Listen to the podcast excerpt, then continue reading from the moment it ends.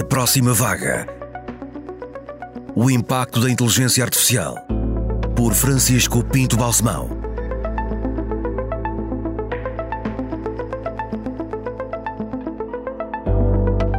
Este é o primeiro de uma série de podcasts que vamos produzir e que tem como título geral Inteligência Artificial, a próxima vaga. Estamos realmente já no princípio ou no decurso de uma primeira vaga. Será que se pode falar já de uma próxima vaga? Na Hyundai não nos limitamos a antecipar a próxima vaga. Vamos mais longe e utilizamos a tecnologia para dar às pessoas o poder de mudar o mundo. Descubra a nossa visão de progresso pela humanidade em Hyundai.pt. Hyundai. O poder de mudar o mundo. Os meus convidados para este primeiro podcast, para esta primeira gravação, são o professor Arlindo Oliveira, um homem com uma carreira notável nesta área e em várias outras ligadas à informação e ligadas ao estudo dos fenómenos que em torno de nós vão evoluindo em termos informativos. Ele é catedrático do Instituto Superior Técnico, tem um currículo que eu não vou ler porque ocuparia demasiado tempo, mas eh, é também investigador. É um homem que publicou quatro livros traduzidos em diversas línguas é um homem que tem trabalhado muito nesta matéria da inteligência artificial e que agora criou o INESC ID, foi diretor do Nó Português da Rede Europeia de Dados Biológicos LX, professor visitante no MIT, na Universidade de Tóquio, investigador do CERN, do INESC e por aí fora. Peço desculpa, meu caro Arlindo, de não ler todo o seu já currículo, ocuparíamos demasiado tempo e ele é suficientemente rico para ser conhecido por toda a gente e até agora no técnico, por causa da IA, também já lhe chamam o inteligente Arlindo. é. E o outro convidado é o professor Miguel Poiás Maduro, que tem uma carreira também portuguesa e internacional como professor na Católica, em Lisboa, no Instituto Universitário Europeu, onde continua a ser professor convidado, em Florença, não é? Exatamente. Onde teve uma carreira também brilhante e que eh, tem tido também intervenções e presenças em Chicago, na London School of Economics e por aí fora, além de ter sido ministro num governo em Portugal. É verdade. Também é bom não esquecer essa parte, não é verdade? Esta primeira conversa é fiz no fundo, saber o que é que evoluiu na inteligência artificial. Nós, no fundo, eh, arranjamos aqui um título Geopolítica. Estamos apenas no início da inteligência artificial e, e, como e quando será a próxima, a próxima vaga. Essa é uma questão muito genérica, eu sei, mas eh, para quem conhece este fenómeno e esta nova fase de criação humana e máquina que estamos a viver, é importante saber a vossa opinião. Isto é o princípio e ainda há muito a fazer, ao que parece, ou já estamos em plena fase de maturidade? Não, eu acho que estamos muito no princípio. Estamos muito no princípio, as tecnologias que existem hum. são ainda muito incipientes em diversos aspectos e, e, penso que vamos continuar a assistir a desenvolvimentos eh, significativos nos próximos anos, nas próximas décadas. Classificar em vagas é sempre difícil, especialmente quando se está no meio do mar com a, ver se estamos numa vaga ou entre vagas, quer dizer, houve de facto aqui uma primeira grande vaga na percepção do público, não é? O chat GPT apareceu na percepção pública com muita intensidade, embora realmente tenha havido um contínuo, é mais um, é mais um tsunami que sobe lentamente do que exatamente uma, uma grande vaga. Mas este tsunami, digamos, rebentou pela primeira vez na praia há um ano atrás, para usar esta mensagem, não é? Para usar esta, esta imagem. Não, não acabou. Acho que ainda estamos aqui, aqui um bocadinho enrolados na primeira onda, mas provavelmente vamos ter mais algumas ondas nos próximos anos, à medida que estes sistemas, os modelos de linguagem, forem sendo integrados em sistemas cada vez mais complexos.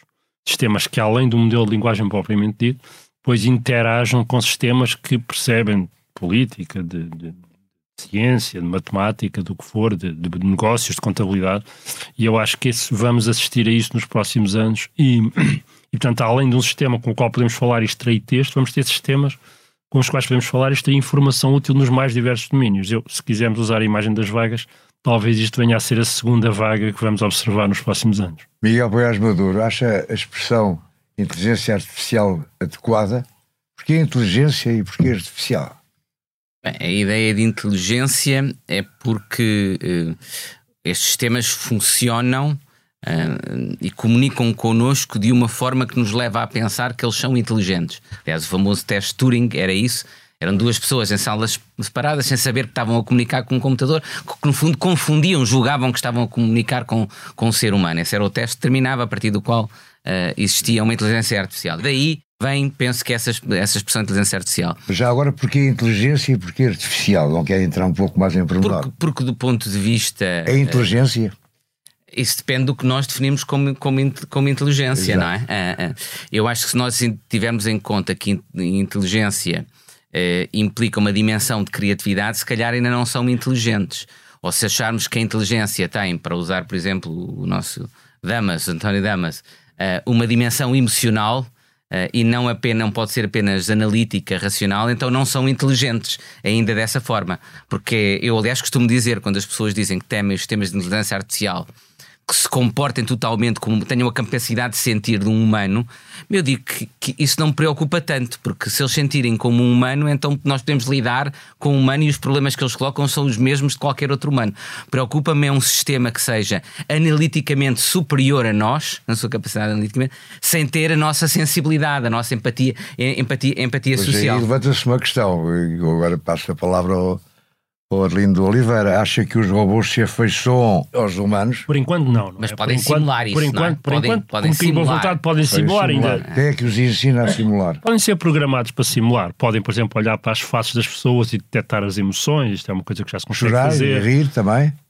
Eles podem detectar isso. Depois podem ser programados para fazer coisas desse tipo, ao espanto, etc. Mas se por enquanto. por exemplo. Bem, exato. Mas por enquanto é, digamos, é um bocadinho artificial, quer dizer, não é um sentimento genuíno, uma vez que não vem da natureza deles, é uma coisa programada. Mas, uh, por Portanto, lado, os robôs não podem. Por, não por podem agora, eu disse agora. Não, eu disse agora. No futuro isto é um bocadinho mais complicado, porque é o que estava o Miguel a dizer, que é nós provavelmente teremos interesse em que alguns desses sistemas tenham algum tipo de empatia, justamente para eles terem sensibilidade para as coisas que nos interessam, não é? Se não podemos arriscar-nos aqueles eventualmente até tentar fazer o melhor, sei lá, resolver uh, o que é melhor para a economia ou para o planeta, fazerem coisas muito disparatadas porque não têm empatia com os seres humanos e não sabem que os seres humanos preferem estar vivos a estar mortos ou preferem uh, viver bem a viver mal. Portanto, esta questão da empatia nos sistemas é uma questão importante, uma, uma fonte de discussão.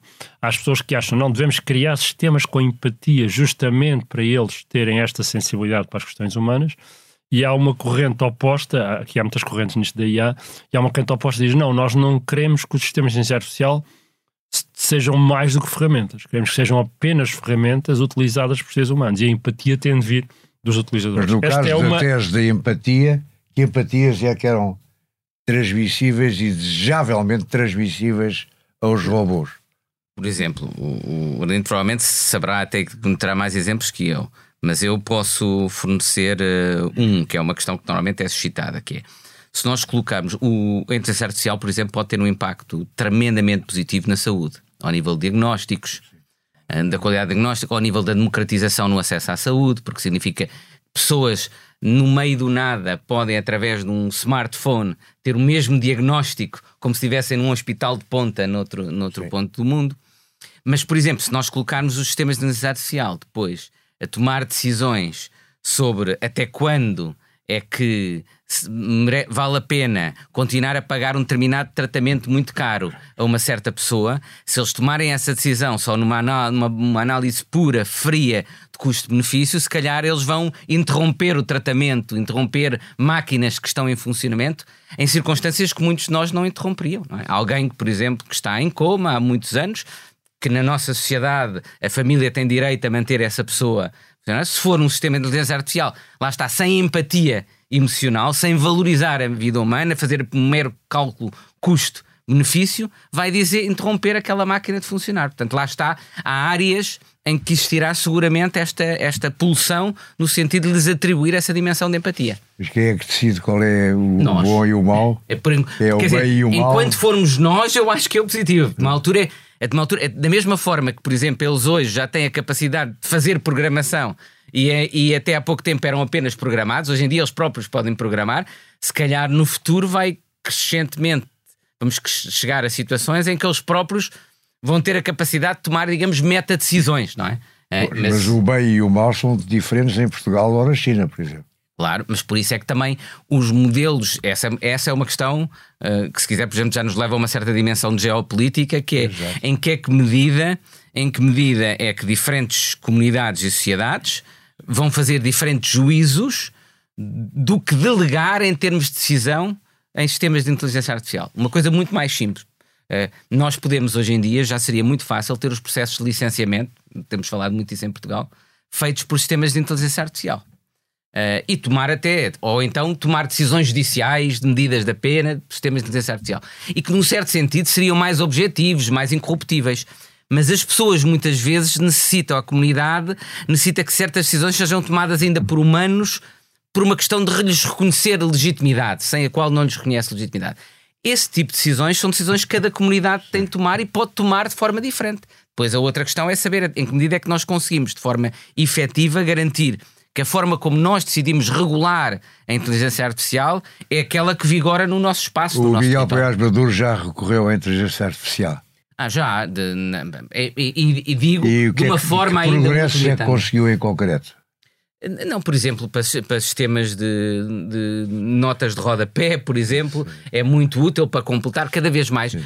Nós, e eu próprio comecei e faço isso até com os alunos hoje em dia, por exemplo, para fazer exames, já fiz um exame em que pedi ao chat GPT eh, que desse uma resposta e depois pedi aos alunos que comentassem a resposta do chat GPT para evitar uh, que, eles, que eles fossem ao chat GPT. Portanto, foi uma forma de, dar. E há questões muito interessantes, engraçadas, por pedir ao chat GPT, por exemplo, para redigir uma lei, e ele é relativamente eficaz. E o Arlindo Oliveira já, já, já recorreu Mas estamos a falar só do chat GPT, mas Sim. há muitos outros softwares, como dizia o Arlindo, que vão utilizar essa inteligência artificial em muitos outros domínios. Já, no seu caso concreto, já. Sim, obviamente, já, já usei. Nós, nós também trabalhamos nesta área, portanto, nós além de, de usarmos o, estes modelos de linguagem, também os, os, desenvolvemos e os melhoramos e fazemos investigação em condições é que eles funcionam melhor, em que funcionam pior.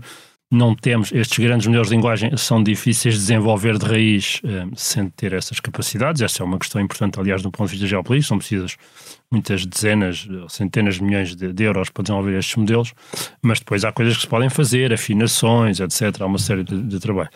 Portanto, eu não só uso como utilizador, digamos, mas também os desenvolvemos e desenvolvemos as tecnologias que estão por trás disto. Agora, eu acho que eles são muito úteis. Por exemplo, uma, quando é simplesmente para obter factos, eu acho que o Google continua a funcionar. Se a pessoa quer saber em que ano é que foi a batalha de não sei quantos, não vale a pena perguntar ao chat GPT, que aliás às vezes inventa. Mas nós tínhamos, mas relaciono-me este tema com este, dois temas que ninguém se lembrou de relacionar, ou diga-me como é que isto aqui pode ter alguma relação com aquilo, tendem atenção àquilo, são coisas onde ele se, se, se um, dá surpreendentemente bons resultados. Às vezes são temas que nenhum ser humano provavelmente nunca relacionou, portanto, temas muito diferentes. Agora, sendo, que, sendo que um do, penso que o Arlindo confirmará isso, mas penso que um dos desenvolvimentos que vamos ter a muito curto prazo, já estamos a ter, é a integração dos uh, motores de busca com os sistemas de inteligência artificial. Com os sistemas de inteligência artificial a poderem ir buscar e alimentar-se com base na informação dos motores de busca e, portanto, a atualizarem-se muito mais rapidamente e a terem em acesso a mais informação em tempo, real, em em tempo, tempo real. real. E, por outro lado, com os motores de busca a começarem a utilizar os sistemas de inteligência artificial e, portanto, as respostas do motor de busca já serem então, também. As duas tendências já existem. É. Portanto, os motores de busca, de facto, neste momento já usam técnicas de, de modelos de linguagem e, por exemplo, o ChatGPT, embora haja muitos outros modelos, o Mistral, o Lama, etc., mas o ChatGPT tem um conjunto de plugins que a pessoa pode usar, por exemplo, para fazer matemática ou para aceder diretamente, sei lá, o que é que neste momento estão a falar no Twitter ou o que é que estão a falar no Google. Isto e, portanto, são estas ligações entre, entre a capacidade de perceber a linguagem e aplicações específicas que eu acho que vai ser a próxima grande vaga. Isso leva a uma, a uma questão mais ampla, que é a seguinte os humanos, a sociedade civil, o ensino, os Estados, as organizações internacionais vão evoluir, vão organizar-se uh, de modo a funcionar, funcionar de outra maneira devido à inteligência artificial. E o descanso, as férias, os museus, tudo isso. A inteligência artificial vai ter uma ação, um papel predominante para mudar muita coisa em áreas, portanto, mais vastas desde o funcionamento do Estado até às férias, até aos museus, até o que quiserem. A, a visão, digamos, mais uh, tradicional, mais standard dos economistas é, bom, nós vamos conseguir ter mais produtividade, porque as pessoas vão trabalhar menos horas, então as pessoas terão, terão, por um lado, mais tempo livre, o que é uma coisa boa, por outro lado, eventualmente, menos emprego. É. Neste momento, nós não estamos muito limitados para a falta de emprego, pelo contrário, estamos limitados para a falta de talento. E, portanto, eu penso que até é bom que haja estas competências a ser usadas para melhorar a produtividade. Mas num futuro mais distante, podemos assumir que, de facto, há algumas profissões que poderão desaparecer inteiramente ou, ou desaparecer em grande parte. Mas a, a, visão standard, digo eu, dos economistas é esta: vamos ter mais tempo livre com o uso de tecnologias mais avançadas. Mas nós também pensámos que íamos ter mais tempo livre com os computadores e não aconteceu bem isso, não é?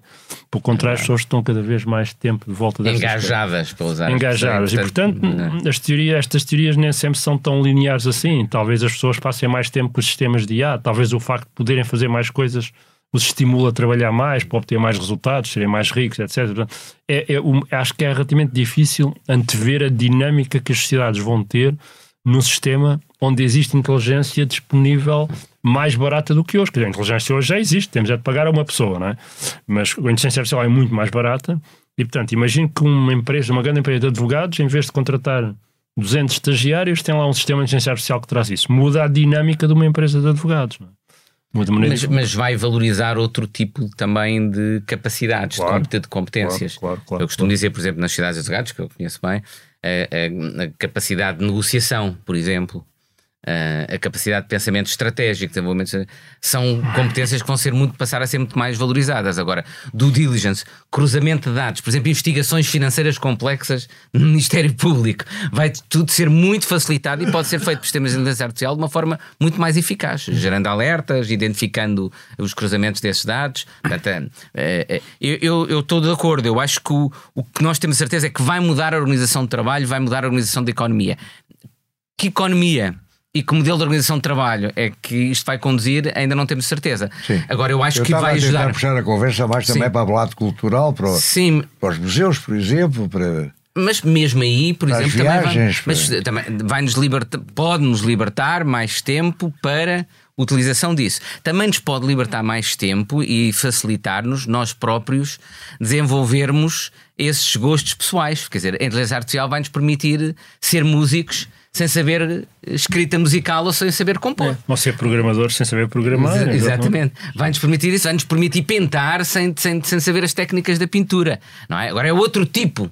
De, de, de, de, momento criativo, outra forma de criatividade em termos de pintura ou de autor musical. Mas eu queria responder a um outro ponto que se citou, que é como as organizações se vão adaptar. Eu acho que, independentemente das consequências, de qual vai ser o modelo económico que vai daqui a resultar, o modelo, nós temos que começar a repensar já, por exemplo, um, uh, o nosso modelo fiscal à luz do impacto potencial da inteligência artificial. Fiscal. Sim. Por exemplo, por causa da redistribuição de rendimentos, porque estes, estes sistemas arriscam-se a concentrar rendimentos em grandes empresas, em um conjunto de pessoas. E, portanto, a questão da redistribuição de rendimentos acho que vai ser uma questão importante. Em termos gerais, também se pode fazer a pergunta como é que a inteligência artificial pode beneficiar os mais carenciados e não apenas os mais ricos. Pode, pode. Porque são os mais ricos têm dinheiro para Vou-lhe dar um outro exemplo de, do direito. Uh, uh, hoje a inteligência artificial vai, pode permitir a uma pessoa com muito poucas condições ir a um site e pedir que lhe seja feito um contrato modelo de arrendamento. E de outra forma, essa pessoa que não tem meios tinha de ir pagar um advogado e se calhar não podia pagar o advogado. Só, só para dar um exemplo. Portanto, há, há aspectos em que pode. Agora, também é óbvio que potenciando outro tipo de competências que normalmente estão associadas a pessoas mais qualificadas, também pode agravar a desigualdade. Portanto, pode ter um impacto no combate às desigualdades, na democratização de acesso a muitos bens e serviços, mas também pode uh, agravar uh, aspectos de desigualdade na sociedade. E o que é que é possível fazer para evitar este lado mais negativo que acabou de referir? Alguma, lá está, é a forma como nós vamos programar estes sistemas de inteligência artificial, como os vamos regular. Uh, por exemplo, uma, uma das preocupações que tem sido muito focada por juristas e politólogos que estudam a inteligência artificial é a circunstância da inteligência artificial decidir com base no passado e em padrões de decisões que resultam de, de um, informação que vai recolher ao passado. Não tem visão de futuro. Não só não tem visão de futuro, como é enviesada por eventuais formas de comportamentos discriminatórios que sejam estruturais na sociedade. Se nós pedíssemos a um sistema de inteligência artificial que, que contratasse pessoas, decidisse quem devia ser contratado, e esse sistema fosse alimentado com informação apenas até o início do século XX, só ia contratar homens, provavelmente não contrataria mulheres. Portanto, estes enviesamentos resultam, uh, e, e lá está, como é que nós corrigimos isso? Corrigimos através de programação, que por sua vez resulta de escolhas regulatórias que nós fazemos enquanto sociedade, para corrigir esse tipo de problemas que, que a inteligência artificial pode trazer. E quem é que, eh, a quem é que compete fazer essas escolhas corretoras. Há, há, há comunidade política. Todos nós. a, todos nós. Agora, outra questão é que depois a inteligência artificial também tem impacto na democracia. E, e, nos países mais ricos, nos países mais pobres. É óbvio.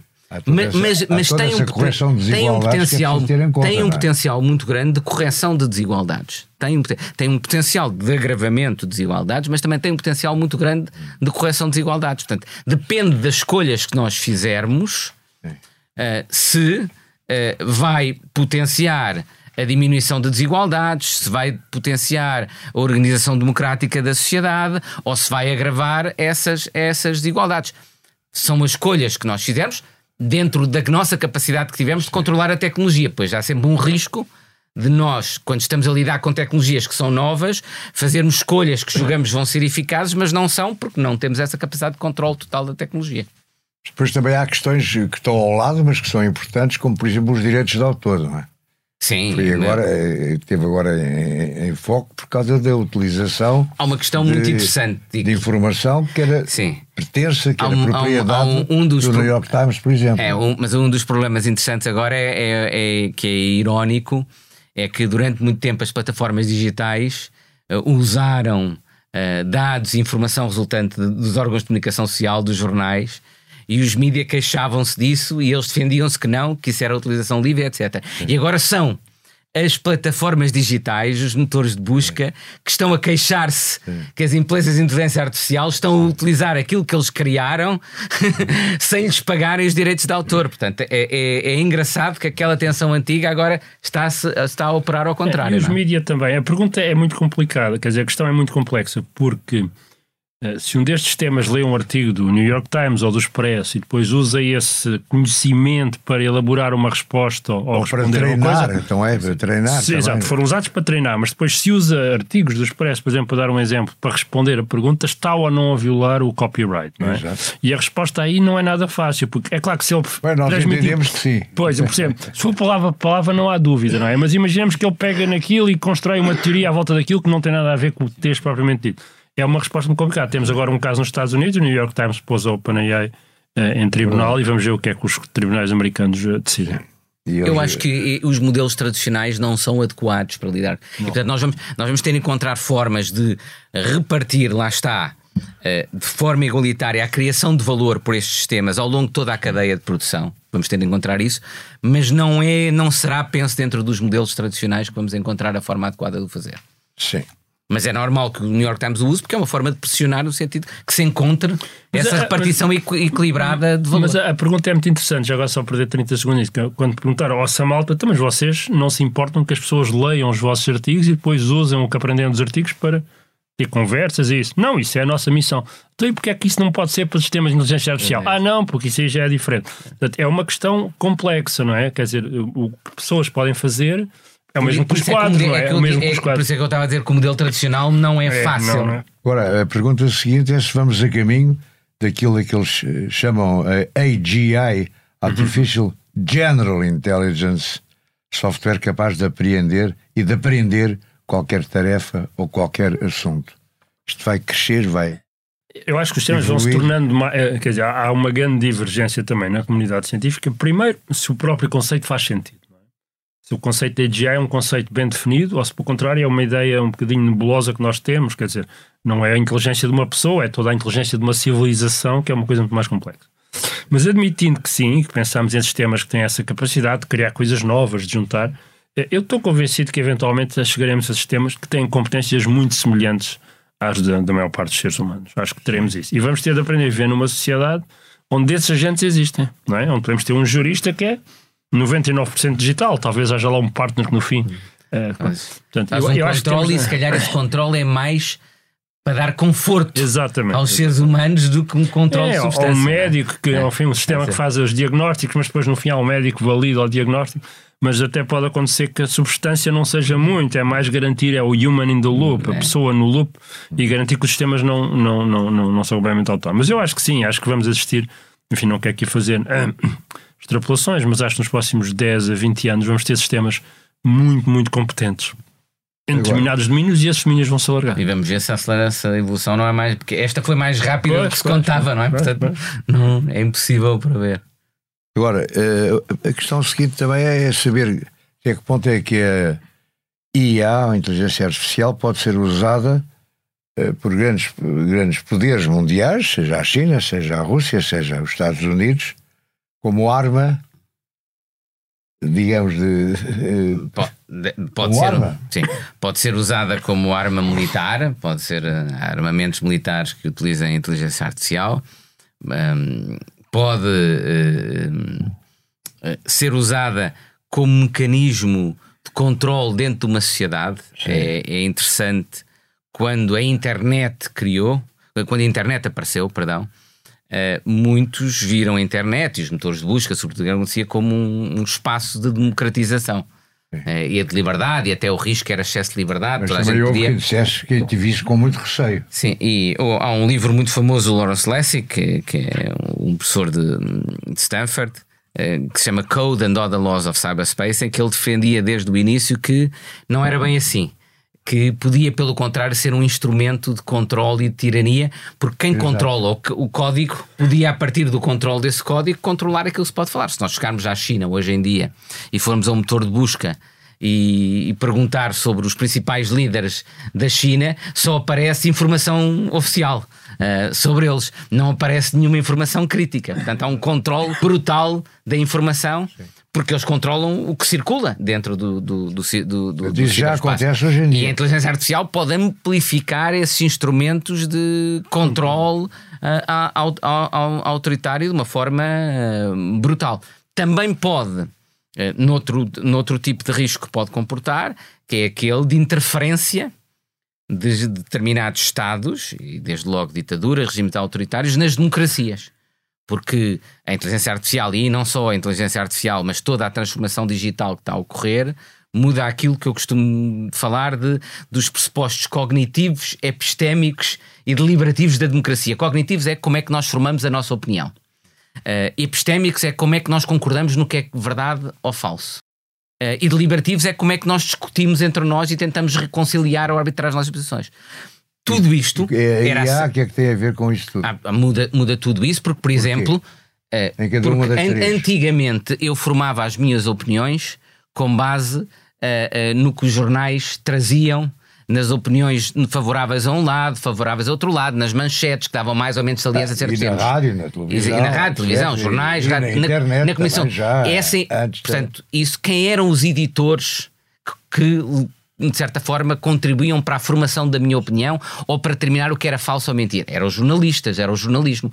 Hoje em dia passa a ser, uh, passam a ser algoritmos, que no futuro serão algoritmos definidos pela própria inteligência artificial, que vão editar. Havia muita gente com os seus sites. Claro, mas, mas é um opiniões. processo totalmente diferente na edição do espaço público daquilo que é verdade, daquilo que é mentira, daquilo que ganha, dos temas que ganham menos ou mais saliência do que resulta do funcionamento dos algoritmos que temos e vamos ter cada vez mais sofisticados, que são mecanismos de edição de informação e de edição do debate público substancialmente diferentes daqueles do, do, do passado. E quem puder programar, agir isso ou trazer informação falsa, é óbvio que está a, condenar, a, a, a condicionar esse espaço público. Não, quer dizer, neste aspecto, claramente houve uma evolução nas últimas décadas. É? desde, uma, desde a informação que obtínhamos vinha completamente dos meios de informação, televisões e jornais. Depois apareceu a internet, as redes sociais, etc. E alargou, não é? Há milhões, milhares de milhões de pessoas que podem pôr a sua opinião na coisa. Mas agora estamos num novo nível, vamos entrar num novo nível onde pode haver agentes e sistemas destes que também uh, colocam e manipulam e distorcem a informação. E, portanto, há, há de facto. Agora, eu acho que nós e os robôs também são um agente, não? Os robôs são um agente. Agora, eu acho que na questão geopolítica é preciso. Uh, não, não temos a, a tentação de pensar que a inteligência artificial são só os modelos de linguagem. Há muito mais coisas na inteligência artificial. Há a visão por computador, que permite reconhecimento facial, permite os, os, os um, mísseis inteligentes, os drones, etc.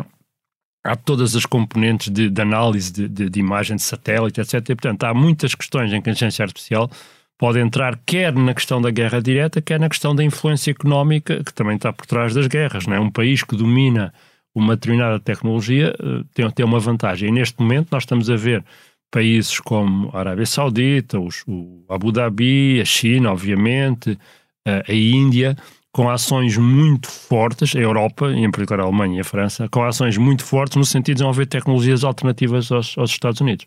Estamos a falar de investimentos de ordem das dezenas de milhares de milhões de euros para tentar garantir que os Estados Unidos não, e a China não são os únicos a ter acesso a esta tecnologia. E, portanto, há aqui um, da mesma maneira Há uma, uma corrida ao armamento, que houve uma corrida ao armamento e com nuclear. económica, com muitos, Exatamente. houve um regresso enorme de auxílios de Estado, Exatamente. com muitas destruções, no sentido que os Estados identificaram estrategicamente a importância de investir nesta área de inteligência artificial e estão a colocar. E é óbvio que os Estados têm mais dinheiro, mais músculo financeiro, claro. são aqueles que provavelmente vão avançar mais rapidamente. E vão e já... regulamentar e limitar e marcar limites. Acima de tudo, vão desenvolver, vão Sim. querer desenvolver. Quer dizer, nós assistimos a isto na Guerra Fria não é? Com a, a, corrida aos armamentos para as grandes potências. Assistimos a isso antes, da, da, Segunda Guerra Mundial, para a corrida ao armamento mais tradicional, mas agora a inteligência artificial é claramente uma tecnologia que é fundamental para o poder económico e, e, político das nações, e portanto há um investimento. Portanto, quanto maior for o Estado e a nação, mais, mais possibilidades claro, tem, quanto mais pequeno. Exatamente, é, Portugal é, não poderia investir é. 40 mil milhões de euros num, numa, numa, em tecnologias como o Abu Dhabi está a fazer. Sendo, por exemplo, dentro da União Europeia, isto coloca um problema grande que é um agravamento da destruição da concorrência no mercado interno, não é? Porque uh, uh, ainda agora a Comissão Europeia aprovou um auxílio de Estado substancial um, ehm, na Alemanha ou na França, agora é na Alemanha ou na França, uh, por, porque essa empresa estava em risco de ir para os Estados Unidos da América para beneficiar de um, de um auxílio competitivo.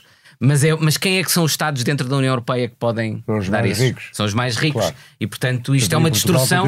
Para a União ser competitiva a nível internacional, agravam-se as destruções dentro Exato. do mercado interno e dentro então, da União Portugal, Europeia. O que é que se pode fazer para, para melhorar ou para proteger não é uma, não é uma pergunta fácil. Já, eu penso que esse caso, eh, portanto, há várias tecnologias que são importantes para isto. Obviamente, o desenvolvimento dos modelos, provavelmente dito, mas depois há tecnologias digitais, os chips, os circuitos integrados, onde nós também estamos, para dizer a verdade, toda a Europa estava muito atrás da, da Ásia, não é? a Taiwan e China.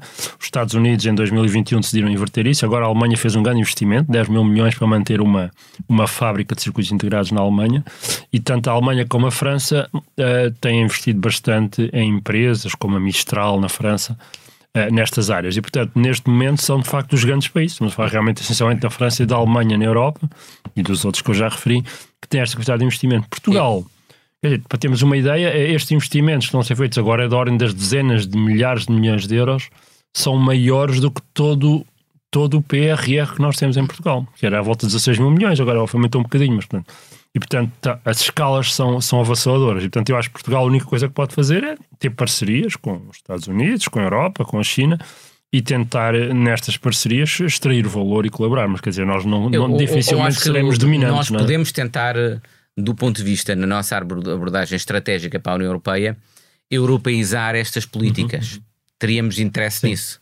Quanto mais elas forem políticas europeias, quanto mais, por exemplo, a própria política de auxílio de Estado assentar em recursos próprios, que é a própria União Europeia que passa a distribuir, portanto, lá está o tal reforço da capacidade orçamental da União Europeia e que certas políticas que têm uma dimensão transnacional muito grande passassem a ser financiadas pela própria União Europeia, isso evitaria as destruções dentro do mercado interno. Significaria que empresas e projetos, quem tivesse empresas em Portugal, projetos em Portugal com, com, com capacidade e com valor acrescentado nessa área, poderia concorrer e obter esses financiamentos. Claro, claro. Uh, um, mas isso uh, é a posição que nós podemos tentar ter no âmbito da União Europeia, não quer dizer que vá ser fácil que essa posição vingue no seio da União Europeia.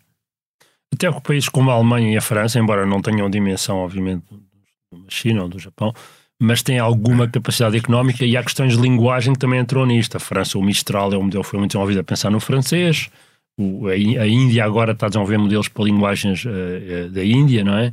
E, portanto, há aqui questões que também têm a ver com. com mais uma vez, com questões geopolíticas. Exatamente. Alguns Estados usam a língua como forma exatamente, de protecionismo económico. Já agora, a Europa, no certo sentido, também está a utilizar a sua capacidade reguladora. O facto de ter sido o primeiro país uh, a adotar um modelo mais compreensivo, mais global de regulação da inteligência artificial e, e de o estar a procurar fazer e implementar, é ao mesmo tempo uma forma de abordar alguns dos problemas e desafios que a inteligência artificial traz, mas também é um instrumento geopolítico para a União Europeia. Porque ela vai utilizar isso depois enquanto obstáculo e, à entrada, enquanto, é, à entrada mas, de outros sistemas na Europa. É? Embora, embora esta legislação, por exemplo, causou divergências dentro da União Europeia, com a Alemanha e a França de um lado e os outros países do outro, justamente porque a Alemanha e a França têm capacidade de uma capacidade que os outros não têm. E, e, e querem que este modelo regulador seja no fundo um modelo regulador assente na, na, nas indústrias e no que existe na França e na Alemanha e portanto acabe, ajude no fundo a consolidar Exatamente. essa posição, não é? Que realmente os países maiores têm interesse em criar gigantes porque podem realmente alimentar e criar gigantes de inteligência artificial, não é? Mas, mas, por, os países mais é, pequenos. Mas a nossa, a nossa abordagem nunca poderá ser serão, aquela de nos tentarmos um tentar de, combater com eles enquanto país é pequeno. Um Tem de ser, no ponto de vista, de mudar a escala das mas políticas um públicas para o nível europeu. Temos de optar por ir para um setor de nicho, já que não podemos criar gigantes. É, eu, primeiro, como é eu disse, nicho? acho que nós temos de europeizar. É, quanto mais europeizarmos estas políticas, melhores para nós. Estamos temos uma política pequena, única a nível. Oh, isso é o ideal, não, mas sim. sabemos também como é que é. é enquanto não tivermos, temos, temos de tentar apostar na, na A nível nacional, o que sim. é que podemos fazer? Nichos. Que nichos nós temos uma pequena vantagem com a língua portuguesa, que apesar de tudo é uma língua bastante difundida, não é? Por outro lado, é preciso dizer que estes modelos são muito competentes também em português, embora tenham sido treinados especialmente em inglês há, há paralelos que podem ser estabelecidos e são muito competentes. E, portanto, essa vantagem é relativamente pequena. E depois é o problema do costume. Temos setores, temos o mar, temos o turismo, onde podemos, de facto, criar iniciativas, mas não é, não é uma tarefa fácil Sim, mas identificar mas, um nicho onde nós somos particularmente... Eu acho que a montante o mais importante é investirmos cada vez mais em ciência e investigação. Bom. E infelizmente não é isso a que temos, não assistido, é temos assistido, nem não. é isso que está previsto para os não é próximos é anos. Já é outro tema, mas essa, essa é algo muito deprimente, devo mas dizer. Mas aqui ficam essas palavras de definição do futuro. Acho que estamos na hora de terminar. Muito obrigado pela vossa participação. Muito obrigado pelo convite. Muito obrigado eu pessoalmente acho que foi muito interessante. Espero que os nossos ouvintes também. E até uma próxima ocasião. Obrigadíssimo pela vossa participação. Obrigado. obrigado.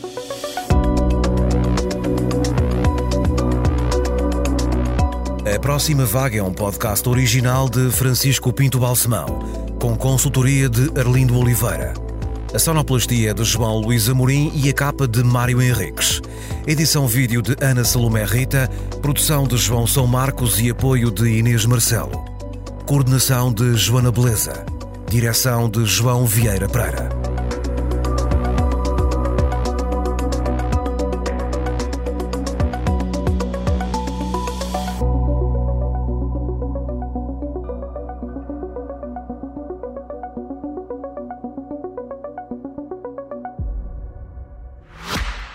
Na Hyundai não nos limitamos a antecipar a próxima vaga. Vamos mais longe e utilizamos a tecnologia para dar às pessoas o poder de mudar o mundo. Descubra a nossa visão de progresso pela humanidade em Hyundai.pt. Hyundai. O poder de mudar o mundo.